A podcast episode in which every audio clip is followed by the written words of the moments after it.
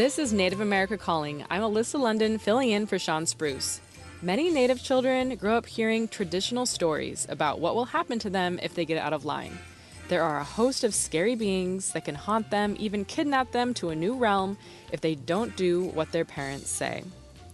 Some of the scary stories act as warnings to keep kids safe. Today we'll hear from some storytellers and others who can give us a look at the role spooky stories play. We're right back after the news.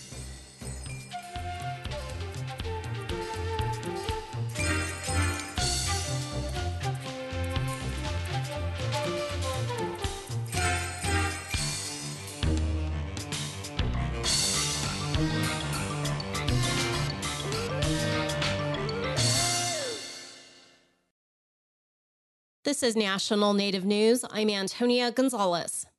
Alaska will now be part of the oral histories collected by the Interior Department to document the abuse Alaska Native children suffered at government boarding schools. As KNBA's Rhonda McBride reports, a Tlingit elder from Sitka was among those to testify. My Tlingit name is Shagunasta.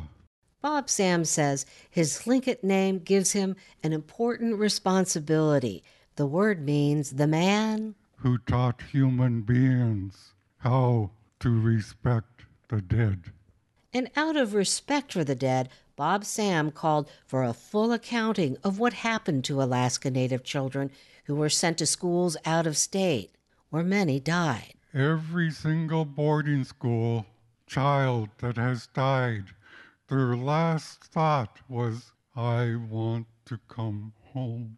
Sam says the remains of these children should be returned to their families so they can heal.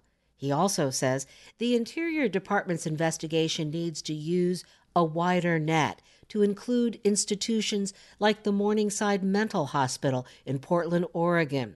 Before statehood and into the early 1960s, children with physical and intellectual disabilities were sent to the asylum. Many never returned, some died. This gets even deeper. You know how Morningside was funded.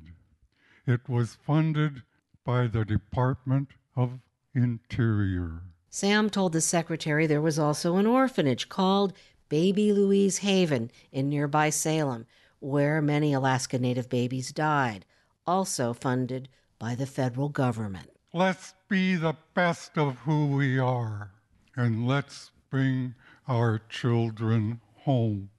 In Anchorage, I'm Rhonda McBride.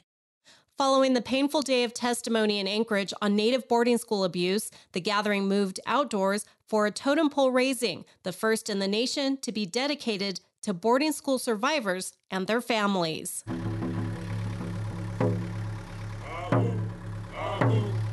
More than 500 people watched as the pole was positioned into place at the Alaska Native Heritage Center on Sunday. At the base, a mother bear holds her cubs close. A father in human form sits above her, crowned by feathers from Raven's tail, with Raven in the state of transformation. At the top of the pole, nestled in Raven's ear, are two children, a girl and a boy, gazing towards the generations to come. After hours of ceremony and preparations, it took only a few seconds for the pole to go up. On your marks, get set, pull!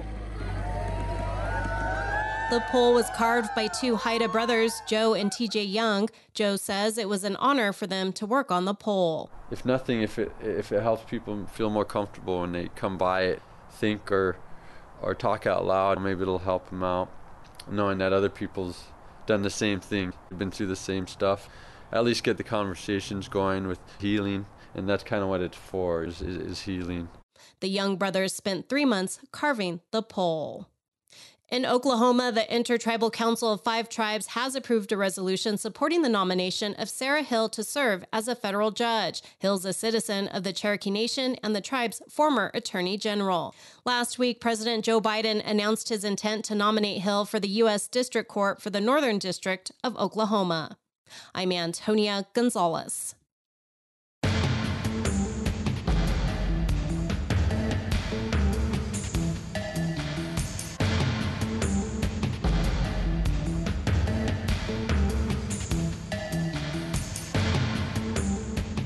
National Native News is produced by Koahnic Broadcast Corporation with funding by the Corporation for Public Broadcasting. Support by Sonosky Chambers Law, championing tribal sovereignty and Native American rights since 1976. From opioids litigation to treaty rights to tribal self governance, with offices in Washington, D.C., New Mexico, California, and Alaska. Sonosky Chambers Law. Support for law and justice related programming provided by Hobbs, Straus, Dean and Walker LLP, a national law firm dedicated to promoting and defending tribal rights for over 40 years. More information available at hobbsstraus.com.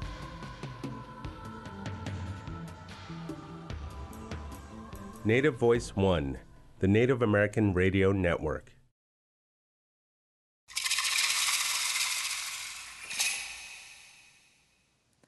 Welcome to Native America Calling. I'm Alyssa Yakyudi London.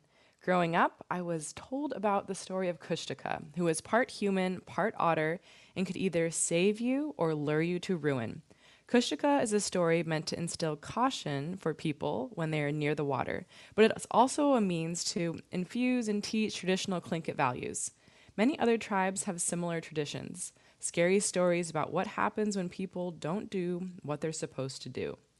We'll hear some select stories that include those traditions today. So, how about you? Do you have scary traditions that give you guidance? Are there stories about menacing beings that you pass down to your children as a way to keep them from getting into trouble? We would like to hear whatever you're able to share. Give us a call at 1 800 996 2848. That's 1 800 99 Native. You can also find us online. Comment on Facebook, Instagram, or go to our webpage, nativeamericacalling.com. So, our first guest is from Tahlequah, Oklahoma. His name is Choogie Kingfisher. He's a storyteller and was named the 2019 Cherokee National Treasure. He's a member of the United Band of Keetoowah Band of Cherokee Indians in Oklahoma. Welcome to Native American Calling, Choogie. Thank you for being here. Oh, thank you for having me here today. Thank you. So, can you start us off with a scary story or a story you're able to tell us? I can. I can. Um, the story the story takes place in a small community, and in this small community there used to be an old school, and uh, the children, uh, whenever they would get out of school, they would walk across, and there was a railroad track, and there was many warnings from the parents and from the community not to play around those railroad tracks. But there was a young man. His name was Charlie. Now Charlie, he liked to play around those railroad tracks, and he would hang back many times and one day they were missing him. And so they went to the railroad tracks, and unfortunately, Charlie had gotten his foot caught in the tracks and and uh, had a had an accident with the train, and so Charlie passed away. There was many sad people there as they mourned the loss of Charlie, and throughout the years, many people had seen Charlie running behind the schools and on the school grounds, and they just kind of dismissed it, and it just became common occurrence that people would see Charlie for years and years past. Well, as the school began to grow, they built a new school, and the old rock school still stood there, the old rock gym. And one day they were having a Halloween carnival. And this carnival was to raise money for the senior class and they had a spook house in the old gym. Well, there was a young man that was the trickster of the class. And so as they were going through the spook house there in the old gym, they would come out the back door. And there, somewhere around the back door, this young man, whose name was Billy, would be there somewhere to kind of add a little scary to the end of the end of the ride the night was drawing to a close and the last crew was coming through. And as you could hear the screams coming through the gym billy was standing outside waiting. And as he was waiting he was hiding behind an old propane tank an old shed uh, just whatever he could find. And it was always in a different place. So that way no one knew where he was going to jump out at. As the crew came out of the back door, giggling and laughing about the screams and everything that was going on. They were looking for Billy to jump out somewhere. but they couldn't see him anywhere. You see, Billy was a little bit further down, and he was hiding behind the old propane tank. And as he was looking out, he was getting excited because this was his last gear for the night. And as Billy was looking out around the propane tank, he was getting excited with anticipation as the people were walking around. And just as he was getting ready to jump out, he heard over his shoulder, Get ready, they're coming. Charlie was still there. They say that Billy was scared so bad that he never returned back to school. And they say that uh, Billy hasn't been seen since then. But Charlie, Charlie's still there. And if you pass by on a late night, just maybe, just maybe, you'll see Charlie too. At least that's the story that was told to me. Where did you hear this story? it comes from one of our communities. You know, as I as I sit around uh, visiting with different people, uh, these stories pop up, and and so uh, so I take those stories and sometimes I embellish them just a little bit. Um, that one is usually longer, but they, you know, uh, due to time constraints, I've had to shorten it down. But uh, but I enjoy listening to our community stories, and I try not to div- divulge any uh, names like school names or areas or anything like that, uh, just because I don't want people to go down there and, you know, if I told that story and told you where it was, I'd have several people uh, driving back and forth trying to see trying to see Charlie, you know, and so so I just kind of leave those stories in the communities, at least the names, and uh, I take the stories themselves with me and share them wherever I can. Does that story have a name, and how do people react to it when you share it typically? Uh, normally, you know, when I'm around the community here, of course, it's it's a little bit eerie, you know, because uh, those those kinds of things still happen because there are still spirits around, and and a lot of times, whenever whenever we hear things like that, uh, the old ones used to tell us to be be aware of your surroundings, you know, uh, because you never know what's there. You know, they used to. My mother used to tell me that uh, there were times whenever they would be playing outside, and you know, the children were so were so rambunctious and not really paying attention that uh, her mom would come out and and uh, chase them back in because there was a shadow playing with them. And mom, mom would always mention kick the can, and uh, there was always a shadow out there, another little kid playing with them. And whenever they would be called in, all the kids would run in, but that uh, that one shadow would walk back out into the darkness. And so, you know, that they always tell us be around, be aware of your surroundings, uh, because you know things are different. You know, especially when it gets dark. Do you think that that story like helped you become more aware of your surroundings, or that's one of the things that it was meant to teach? Yeah, most definitely, most definitely, because you know you, you never know what's what's going on, you know, and uh, and in, in our world, you know, there's no there's no division between spirit and and natural world.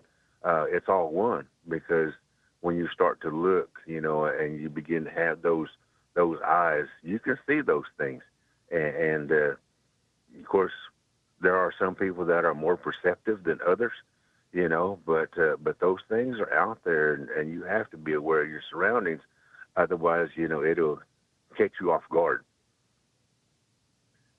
definitely. When did you realize you were a storyteller? Was it always a natural born gift or did it something you cultivated over time? It's something that uh, I, i've been of course you know in, in our in our language uh, storyteller is called liar, and and so you know you if you would have asked my mother when she was living, uh, she would have told you I, I've been a good liar all my life, you know. And uh, but uh, but I've been doing storytelling oh, since I was about twelve, and so I'll be fifty three this year. So I've been doing I've been doing storytelling that long, you know, over forty years, and uh, over time it's just developed into something that uh, I absolutely love. You know, I never thought that I would be doing this, uh, but uh, over time, it's been just a wonderful, wonderful gift to share. and uh, it gives me an opportunity to meet all these wonderful children, the wonderful people, and uh, I'm blessed. I really am. I'm blessed to be doing this for over 40 years and still going strong. So when you go and speak to children, tell us about that. Tell us about that experience. What you love about it. What I love about it the most is when I hear them actually get into the story.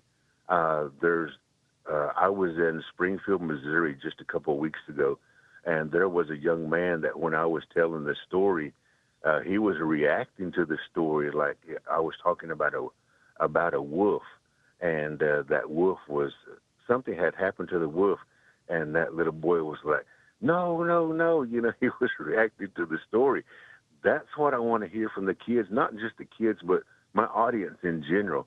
You know, when I have a, a more mature group with me, uh, I tell uh, stories more appropriate, and I love to see the looks on their faces because I can see them going back to those bygone days, and that's what I want to do. I, I want to invoke that that uh, spirit of remembrance. I want to invoke that that that spirit of life, you know, that they that they once had as kids. Because now that I'm getting older, you know, I look back and I'm like, man, I, I miss running around in in the woods. I miss running around on the creeks and you know, in, in you know, just just being out in in nature. I, I miss doing that that I had when I was a kid. You know, and, Well, it, and sound, it sounds like being a storyteller allows you to get back to your childlike self and bring out that twinkle in the eye in others. That that sounds like a- an amazing skill that you get to share with people. We're gonna uh, start. I'm, we're going to talk more about this once we head to break um, in a few moments. So, for our audience that's listening, if you have a tradition that is notable to your tribe, whether it's scary or not, um, please consider giving us a call and share whatever you're comfortable with. And you can even ask questions to our, our resident storyteller that we've been talking to, Choogie, um, and we can hear more from him after the break. So, the way to join the conversation is to call in at 1 800 99 Native and uh, yeah, you can even uh, converse with us on social media, and our producer will get some of those questions uh, over to me, and I'll ask them to our guests. Thanks for tuning in. This is Native America Calling.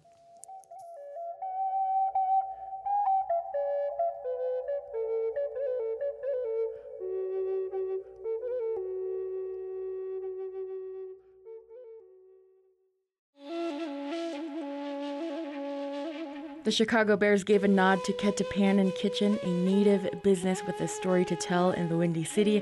Karuk writer Sarah Calvosa Olson's new cookbook highlights the flavorful seasons of California, and the Minneapolis American Indian Center has a new chef at the helm of Gatherings Cafe. That's all on the next Native America Calling.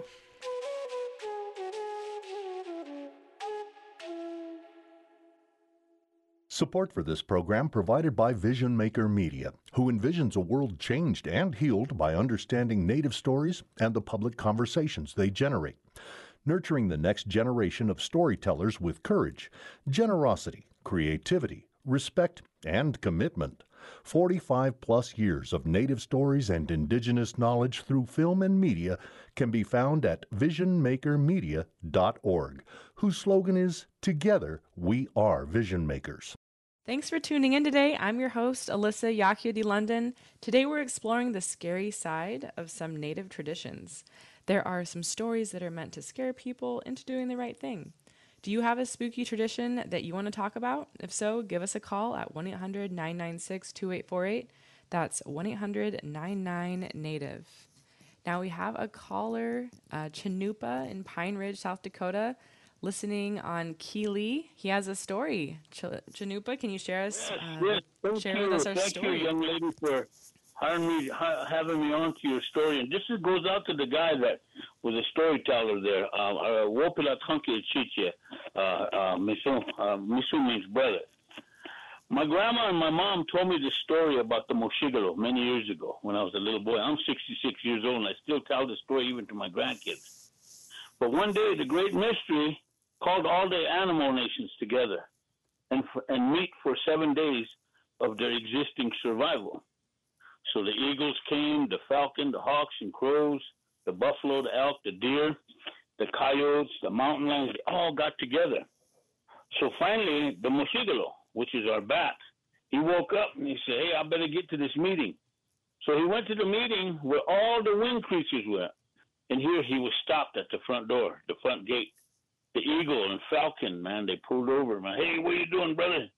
You can't come here. You belong over there because you got fur on your back. Which bats do. They have fur on their back. You belong over there with all the four legged. So he took off and he went back over to the four legged. Then he was met by resistance again. The buffalo and the big elk, they came over. Hey, little brother, you can't come here. You got wings. You fly. You got talons. You belong with those guys. So he did this for seven times. And finally, he perched on top of this mountain. And he was looking down at everybody having their meetings. And he, Tueni Machinski. He cried. To Tueni Machinski means nobody wants me. You can't. Ihan Hehineji. Who, who's crying? Ihan's owl.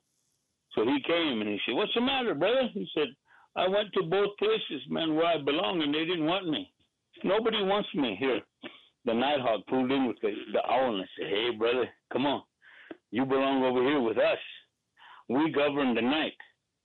So the bat, they took him over to where all the winged creatures and animal creatures that understand the night. The moral of the story is mom told me and grandma told me that when families are argumentative with you, the husband and wife, they have a disagreement, or even if it's disciplining children, they use that story to tell that and calm the whole community and the family down.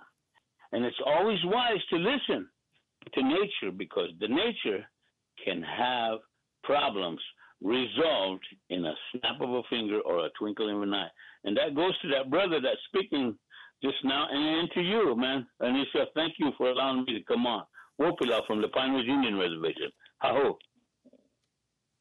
Thank you, Chanupa. That was a great story. Appreciate you calling in and sharing that with all of us. And it had a great resolution. Meaning, what it what it teaches us. It teaches us that anything can change the blink of an eye, and we need to have a lot of respect for Mother Nature. So all of these stories that we're listening to today, they are uh, meant to teach and educate and guide us. And we have another individual who is going to share a story with us. His name is Chris Honka Hill. He's a co host of the Spirit Talkers podcast. He's in Muskogee Creek. Welcome to America Calling, Chris. It's Jay. It's Stormbo. I said, hello, how are you? I'm doing well. How are you? Oh, pretty good. Pretty good. I'm ready to tell a story whenever you guys are ready. Oh, we are ready. Let's let's hear it. We're excited. Thank you. Again, uh, just to let you guys know, I'm a full blood Muskogee Creek uh, from Oklahoma. Anyway, uh, to make a long story short, we'll jump right into it. You know, creeks, we have a lot of stories that we talk about that, you know, teach our youth, you know, several different lessons. And, you know, again, some of them are kind of scary, but, you know, at the end, you know, you take away something good from it. And this is a prime example. This is a, a story that's told amongst the Muskogee Creeks.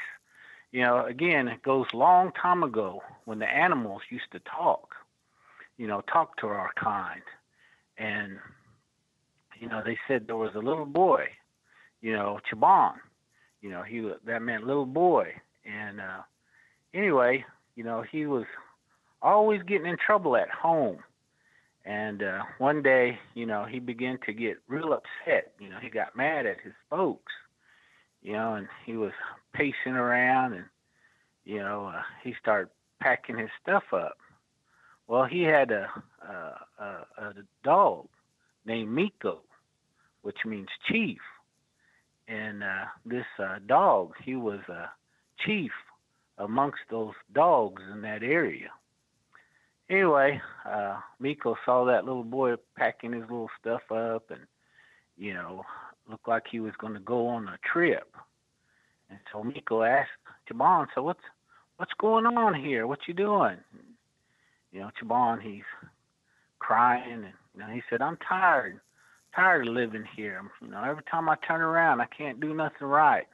My mom's always getting on to me. My dad's always getting on to me. They're always bossing me around. So I'm tired of this. I'm going to run away. and and they'll be sorry that they treated me like that. Miko told Chabon said, "Hey, hey," said, "You know, your folks are just trying to teach you, you know, teach you things. You know, you should, you know, listen to them." You know, he goes, "No, I'm done with that." He said, "I made up my mind and I'm leaving." So he picks up his little things and he begins to walk into the woods. And Miko, he uh, whistles for his his troop, his troop of dogs, to follow follow Chabon. They begin walking. They're going through the woods, and you know Miko's trying to talk to Chabon, telling him, said, you know, growing up is tough. You know, we don't know everything. Said, you know, sometimes we have to listen to guidance. You know, from people that's been around. He goes, yeah. Chabon says, yeah, I just, but I'm tired of it. You know, it seems like I can't never do anything right. Everybody's got to tell me something. You know, I can't just live life. I wanna, I wanna be free. I feel like a slave. You know, he begins to walk and Miko tells him, said, Chabon, you know, there's a lot of things out in this world that are old. Some things that can hurt you. He said, maybe you ought to go back home, you know, before it's too late. Chabon says, no. He said, I'm, I'm, I'm, I'm running away, never to return. So he keeps walking, and so Miko stays right by his side. It starts to get darker and darker and darker, and before you know it, it's nighttime, and the temperature has dropped. Out in the darkness, they see a light flicker in the distance, and and Chabon says, "I'm gonna head towards that light. So maybe it's a house or a shelter." I can at least get warm. Maybe they might have food. Miko says, Hold up. Said, You know, we're in a strange land. We don't know. We don't know what's over there. Let us hold off. Let us wait and let me send a scout to see what, what what's ahead of us. And Chabon says, No. He said, You know, I want to hurry up and get over there because I'm getting cold. So again, you know, Chabon, you know, heads to that light, he comes upon this old look uh, look like a, a shack kind of uh, building. He looks around, he looks inside, and he notices there's a table in there in a huge fire fireplace. And on that table is a lot of food. So Chabon says, I'm gonna go in there and I'm gonna eat something, but I'm gonna see if anybody's around. So he says, Hello, hello, anybody there? Anybody there? And nobody answers. Miko says, Hold up. So we don't know whose house this is. I don't think we should go in there. And Chabon says, Well, I'm cold and I'm hungry. I'm to go in there and I'm to, you know, get something to eat and I'm to sit by the fire and take a nap. So he goes in and sits down begins to help himself to all that food that's on the table. Miko comes in, looks around the room, notices that there's shields and many spears, many different bows sitting around against the wall. A lot of blankets and and ornaments, war ornaments, you know, scalp locks and different things like that on the tables. Miko tells Chabon, says, Hey, I don't think we should be in here. He said, This looks like a, a war memorial for a great warrior. Said, you know, you look, there's there's shields here, there's spears and there's bows and, and scalp locks. Said this this this guy must have been a great warrior. And this is his uh, memorial building. Said that food is laid out for him. I, he said, I think we should leave. We should go. Chabon says, No. He said, I'm tired. I'm full. Got my belly full. I just want to lay by this fire and get warm. And said, You know, uh, if this is a memorial, that means this guy's passed on. So he he won't never come here. Miko says, I, I don't think that's a good idea. But Chabon goes and sits by the fire and lays down and begins to sleep. So Miko makes an order to all his dogs to sleep around Chabon, to watch over him and protect him while he sleeps. So they all started to lay around, around, around this young man. They say night gets gets to be later and later, and it's getting colder and colder. And pretty soon, they hear outside heavy footsteps coming towards that area. Miko wakes up and tells tells Chaban, said, Wake up now, said that spirit is here. He's outside and he knows we're here. He said, you know, at this time, he said, I need you to run back home. So whatever happens here, we're going to try to defend defend you, but we need you to run home.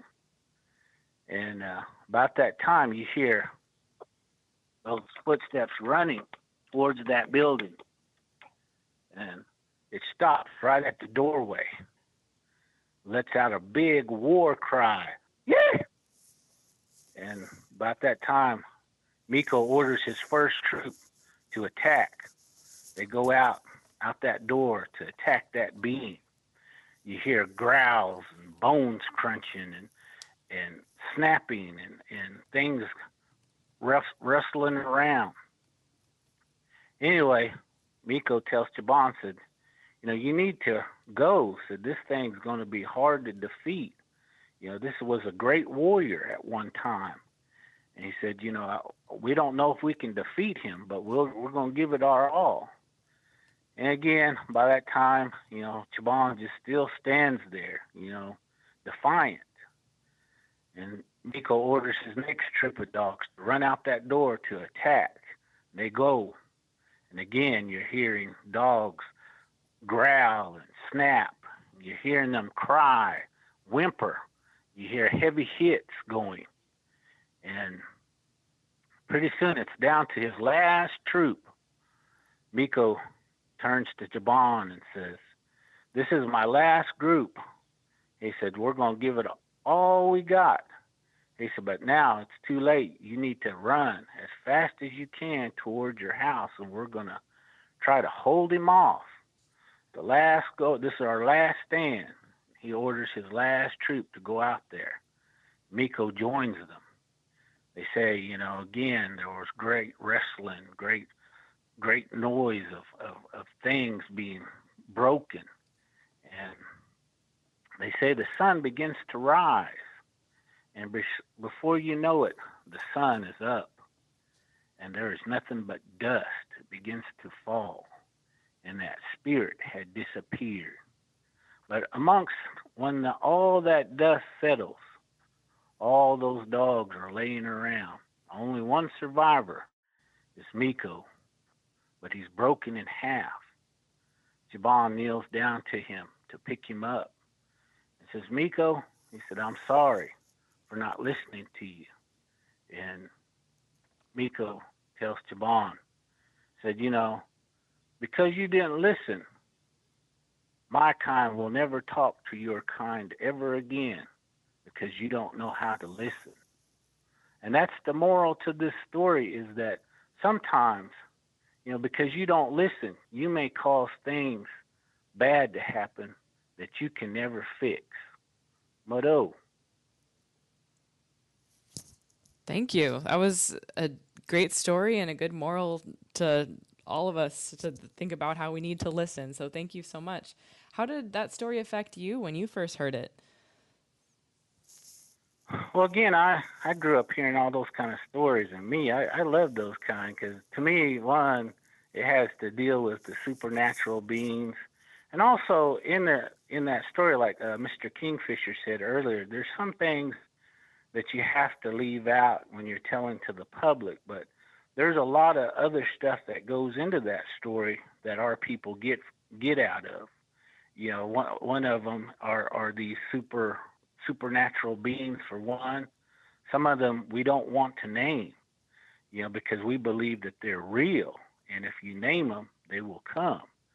And so this story kind of has a little bit of that as well in there, but it also has a little bit of what we call, uh, how you say, dealing with uh, uh, how you say uh, oh, what they call them, cryptids as well. But also, uh, in this story, the original story, you hear about these houses that our Muskogee people use for ceremonies, you know, and, and for funeral ceremonies. And those, if you come to Creek and Seminole country, at uh, cemeteries, we have these little houses over the graves, and that kind of talks about that kind of information as well. So again, that's a real shortened version, and a lot of stuff is left out in that story.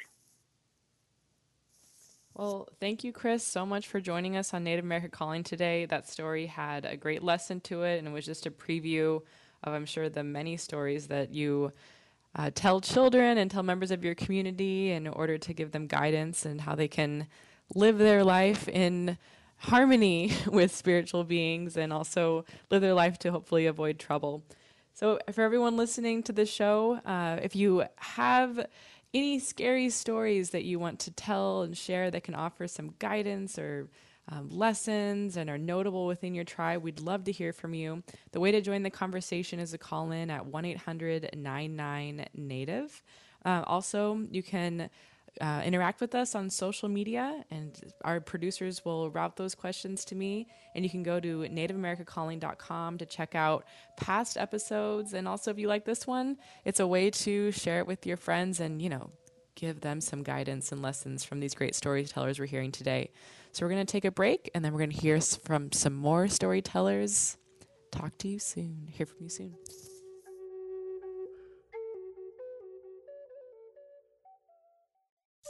Kesei health niin of wellness aia patsateatu. Jam suolan tabia nikina iya yu ju patsateatun nakiton hannat up islakuinaptu. Ist RSV tab seasonal flu tab COVID-19 booster vaccines elana ja kesi. Ahna taju jänkä niähnän tonne mistä akua mos aavasjoitu tai iston vaccine tai kaafkin aavatu. Lukia Centers for Medicare and Medicaid Services on apena nitulohkenawe. Niin Elahkua. Glad to have you here at Native America Calling today. I'm your host, Alyssa Yakia D. London. We're talking about traditions that instill a little bit of fear in order to keep people in line. And you can still join our conversation by calling in at 1 800 996 2848. That's 1 800 99 Native.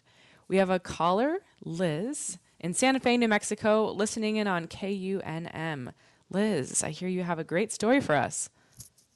Hi, yes. Hello, Alyssa. Thank you for taking my call. Uh, this happened here in uh, Santa Fe, New Mexico, at one of the notable boarding schools. Back in the 90s, I was friends with some of the boarders. I was a day student, and one day when I came to school, I asked how the evening had went, and uh, some of the students looked rather tired and, and bothered, and they said that the night prior, they were in the dorms and uh, they used used to have about four or five students per room all from different areas all from different tribes and nations. And in this particular room there were a couple of students that had gotten together to play with a ouija board. And one of the students in that room i don't think she was present um, they're they're allowed to have their traditional dolls out. I believe it was a kachina doll and so these students started playing with the Ouija board, and uh, they said that that doll started dancing, and they could hear it. Oh my gosh, that's that's scary. Uh, was there a lesson that they took from seeing the? They had to get pulled out of the entire dormitory, and they were pulled into the gymnasium and told to sleep in there for the night. They had to call in the, the reinforcements or uh, medicine people and healers, and they had to go and, and go in that building and, and take care of some things. But the students that had to sleep in the gymnasium didn't get a good night's sleep, and uh, they learned their lesson after that. And uh, can you break down that lesson for us? Don't be playing with the Ouija boards. When did you first hear this story? Uh, this was back in the late 90s, and, and this was a, a secondhand account from a friend who had, had had to sleep in the gymnasium. She wasn't in that room when it happened, but they had to clear out the whole dorm due to that. And so she and you both learned not to play with the Ouija board. And have you shared that one with your children too? Absolutely. Absolutely. Just don't do it. Just Okay. say no. Well, thank you, Liz. That was a great story. I hope you have a great day. Uh, we're going to move on to a caller uh, named Frida up in Barrow, Alaska, listening on KBRW. Frida, do you have a scary story that teaches us a lesson? Yes, I do. I will just go ahead and get started. Avayak and Uliman lived on Cake Eater, and it was their first Halloween in the neighborhood. It's a darker and more, more remote area in Barrow. The northern lights dance brightly in the sky, mixture of green, yellow, blue, and a little red. Avayak and Uliman started to sing Kinguak Ki, Kinguak Ki, Ange Ya, Dalutak Pinga, Dalutak Pinga, Ange Ange Ya. Uy, the northern lights danced and danced, coming lower and lower. Uliman told Avayak, Stop singing, they're going to come down and cut our head off and play catch. Avayak sang louder and louder. Uliman shoved Avayak to keep walking in the neighborhood as trick or treating was coming to an end. Avayak and Uliman were walking back home and they saw red eyes in the distance by the snow fences. Avayak is mischievous and curious and told Uliman, Come on, let's walk there. We have five more minutes. Uliman said, No, Mom was going to get mad at us if we're late. Avayak said, It's Halloween. She won't get mad. Uliman was older and remembered what his late Appa told him. His Appa told him, Never go towards the light or red eyes. You will get lost and they will play tricks on you. Uliman never questioned who an Appa who and Appa told him there's a place called Sinakdalanailak where you can never sleep. The spirits are too strong. Uliman shared what he learned from his Appa, and Avayak said, We are not at camp. Don't worry. Little did they know, 200 years ago on this day, two young boys, Akachuk and Ivok, were out tutu hunting before the first blizzard arrived. They followed the tutu for miles, and they were getting tired. They made a little snow house, and it was the exact area that Avayak and Uliman were. As they were building the snow house, they saw the red eyes in the distance. Akachuk told his brother Ivok, Summa, that might be a tutu. I'm hungry. Let's go walk there. Ivok said, It's too dark. We can't see. Akachuk said, The full moon is out. It is enough light for us. Ivok knew that winter is upon us and they needed food. They started walking towards the eyes and they kept walking and walking, but seemed like they never got close. They were getting farther and farther from the village and from the snow house they just made. As they were walking towards the red eyes, they heard snow crunching around them and sounded like footsteps. Ivok said, Akachuk, stop. Akachuk said, What am I? What? I'm not doing anything. The red eyes disappeared and they were lost. The footsteps crunching in the snow became louder and louder, but they couldn't see anything. Ivok and Akachuk started running, and whatever was out there started running after them. The Imanaraks, the little people, played a trick on them and led them far out in the land. Ivok and Akachuk disappeared and were never to be heard from again. The older men in the neighborhood went out at dawn to try to locate the young hunters. They followed the footprints until the footprints vanished and no trace of Ivok and Akachuk. This place is called Sinitdaranilak, the place where you never sleep, never follow the red eyes, or if you hear a name, don't go towards it. The story of Ivok and Akachuk were told to young hunters and passed down from generation to generation and was told to Avayak and Uliman by their Appa. As Avayak was walking towards the red eyes into the tundra, Uliman said, Avayak, you need to listen to me and come back. We need to go home. Avayak ran back to the road. As he was walking back towards the road, the red eyes disappeared. Their mom was looking for them, and as as they she picked him up, Uliman told his mom, "I told Avayak that we had to go home, but he didn't listen."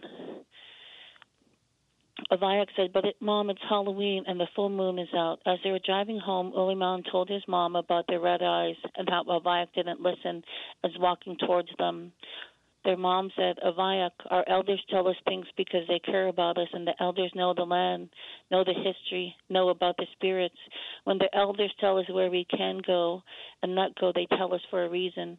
Or if they tell us not to follow the lights or listen to the baby cry, or when someone calls your name, Uliman is your older brother, and he's watching out for you. Their mom was stern with Avayak and Uliman and told them, no matter what, you need to be respectful to the land, to the spirits, and to the Iminaraks. As they were driving home and getting ready for bed, Avayak asked, Mom, what was the best part of your day? Her, his mom said that our ancestors are taking care of us today with our stories, our songs, and our ways. We are Inipek and have been here for thousands of years, and Avayak, you need to keep the legacy and stories going for generations to come, just like your Appa did. Thank you, Frida. That was a great story. Thank you for calling in today and sharing that with us. Gosh, there's so many great indigenous stories that we can like learn lessons from. And like she uh, ended with, the elders have so much knowledge to pass uh, to us about the land and about spirits to keep us safe, and often that is told through stories. Um, earlier in the show, we were speaking with uh, Choogie Kingfisher. He's a storyteller and was named the 2019 Cherokee National Treasure. We still have him on the show, and I just want to uh, end our show today by um, talking to him for the rest of it and learning more about uh, the stories that he knows and the perspectives of why they're important in order to uh, keep our community members in line and teach us the, the tradition. So, Choogie, uh, are you still there? I'm still here. Awesome. So, eh, do you have any more like stories or like things you can share with us about why it's really important to keep passing these on generation to generation? Well, in in, our uh, in our ways as Cherokee people, and I'm sure in in many other cultures, you know, as I was listening to all the stories, uh, fascinated by how how familiar they are to me, even though they're in a different place.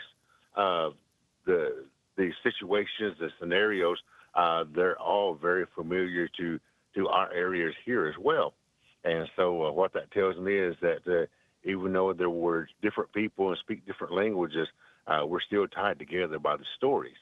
Um, it was good to hear my Creek brother Chris today, and uh, we have many of our stories similar to the ones that he told and, and all the myths and legends. But uh, as I was getting prepared for the show, uh, talking about it being the spirit of Halloween, you know, during this time, this is when seems like all those scary stories that we hear from different communities come out, and uh, and you know, I, I was searching through my mind of some of the things that uh, that these stories teach because many times our scary stories, uh, they're just they're based on truth.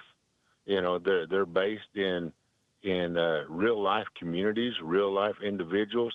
Uh, the only thing is that when we begin to tell the stories, uh, we begin to change the names because, as Chris said, you know, many times those just belong to the communities. When we begin to share them with at large, then you know we we don't want to disrespect uh, where those those families or those individuals or those communities uh, that these stories are coming out of, and that's kind of the way with this story that that I'm getting ready to tell um, here in just a few moments. Okay, well, I'm biting at the bit. I'm excited to hear it. Thank you for racking your mind for it. so, so the story takes place uh, a long time ago, and of course, way before I was born and uh, they said that uh, among our people that when a person would pass away that they would be buried with their valuables and a lot of times that meant money uh, not so much jewelry or anything like that but but when a person was buried with their money uh, there was usually medicine put on it and we were always cautioned you know even as kids growing up uh, not to bother those graves, not to bother, you know, don't don't go digging around in those places over there because you know that that thing has medicine on it. And so so we were very cautious, especially when we were out in the woods hunting and this and that. Uh, there was no telling where a grave might be. You know, many times when I was out hunting, I stumbled upon graves here and there, and and uh, I would respect them and clean them off and you know, take care of them while I was in that area. But our people, they would they would do this, and they started noticing that some of the graves were being opened up, and that many of the valuables within those graves were being stolen. And so they tried their hardest to catch them, catch who, whoever it was. Many times the men of the community would set up and they would guard these cemeteries throughout the community, but always, for some reason, they could never catch the person. And so they were very concerned and they started looking around the community. There was a young man, and uh, they called him Hot Rod. Now, Hot Rod, he was he was just a petty theft. He was a troublemaker, and they noticed that his lifestyle started changing. They noticed that his clothes were getting better. They noticed that he was eating at the cafe a little bit more. They noticed that he was getting a little bit heftier as he was eating more. And so they questioned him one day. They kind of cornered him up and asked him if he was the one that was robbing the graves. Of course, he denied, you know, as much as he could and kind of got upset and walked away from the men. And so the people, they were very concerned about all of this. And so they went to the medicine people and the medicine people they looked and they saw Hot Rod's face. The elders they came to Hot Rod one day as he was sitting in the cafe and they sat down with him and they began to talk with him and they told him said Hot Rod we know that it's you that's robbing those graves. And said if you don't stop the ancestors they'll take care of it themselves. Of course Hot Rod he was one of those ones that was an unbeliever. And so he got upset and he stormed out of the cafe denying everything. And so the people, they watched the cemeteries, they watched the graves, and seemed like everything stopped. And then they started noticing that Hot Rod was nowhere to be found they started thinking about it and they started looking for him, concerned about it because he was still a member of their community. And so as they started looking for him there, they found no trace. And so they thought, well, maybe he's had his fill. Maybe he's gotten his gain and he's moved on to another village or maybe he's moved on to the city. And so they dismissed it and a month went by and soon Hot Rod was forgotten.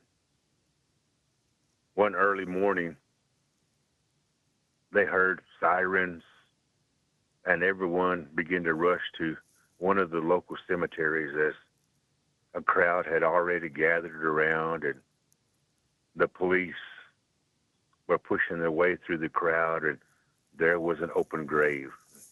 Everyone gasped as they looked down into that open grave. And there in the open grave was Hot Rod. He had passed away. But that wasn't the eerie part about it. You see, there in that grave, the skeleton had grabbed Hot Rod around the torso and around the neck. And that skeleton was biting on Hot Rod's head. And Hot oh Rod gosh. had passed away. Choogie, I'm, you're leave, you can't leave us in the audience, us hanging. Can you uh, tell us the end of the story? We're at the end of the so, show. so, so because because of their because of their superstition, they didn't take Hot Rod out, and they done ceremony there, and they buried Hot Rod in that grave. And they said to this day, you can still see Hot Rod every once in a while running away from those cemeteries, always looking backwards. And if you look very carefully, there's always someone chasing hot rod out of the cemeteries. Well, thank you for wrapping that up for us. And that was a, a great story. And my takeaway is geez, don't mess with the ancestors and, and be respectful of graves. Thank you so much, Choogie, for being on today's uh, show. And we know that uh, you have way more stories to tell, so we'll look for those on your website and and other ways that we can interact with you uh, through the events that you do. So that's all the time we have for today's show. I'd like to thank again our guests, um, Choogie Kingfisher and um, Chris Hill. This was a great episode of Native America Calling. I hope you have a great rest of your day.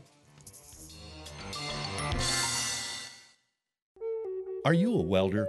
For over 40 years, D&R Tank, who support this show, have provided tanks and tank maintenance to communities throughout the Southwest and is currently hiring experienced welders. Info at 505-873-1101. Lakota made indigenous first medicines and eco friendly personal care products are small batch prepared in the Lakota traditions using sustainably harvested natural and organic ingredients, and all can be found at lakotamade.com who support this show. Repatriation is the return of ancestors and stolen culture. The Association on American Indian Affairs and the Citizen Potawatomi Nation host the ninth annual Repatriation Conference on November 7th, 8th, and 9th.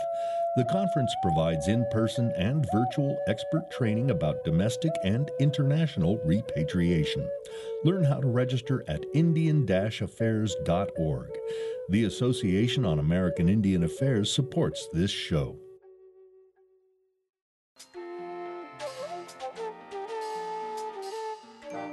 Native America Calling is produced in the Annenberg National Native Voice Studios in Albuquerque, New Mexico by Koahnic Broadcast Corporation, a native nonprofit media organization. Funding is provided by the Corporation for Public Broadcasting with support from the Public Radio Satellite Service. Music is by Brent Michael Davids. Native Voice One, the Native American Radio Network.